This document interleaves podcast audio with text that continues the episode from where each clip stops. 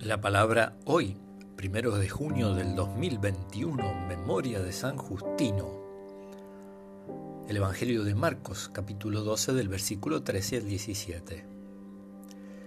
Le enviaron después a unos fariseos y herodianos para sorprenderlo en alguna de sus afirmaciones. Ellos fueron y le dijeron: Maestro, sabemos que eres sincero y no tienes en cuenta la condición de las personas porque no te fijas en la categoría de nadie, sino que enseñas con toda fidelidad el camino de Dios. ¿Está permitido pagar el impuesto al César o no? ¿Debemos pagarlo o no? Pero él, conociendo su hipocresía, les dijo: ¿Por qué me tienden una trampa? Muéstrenme un denario. Cuando se lo mostraron, preguntó: ¿De quién es esta figura y esta inscripción?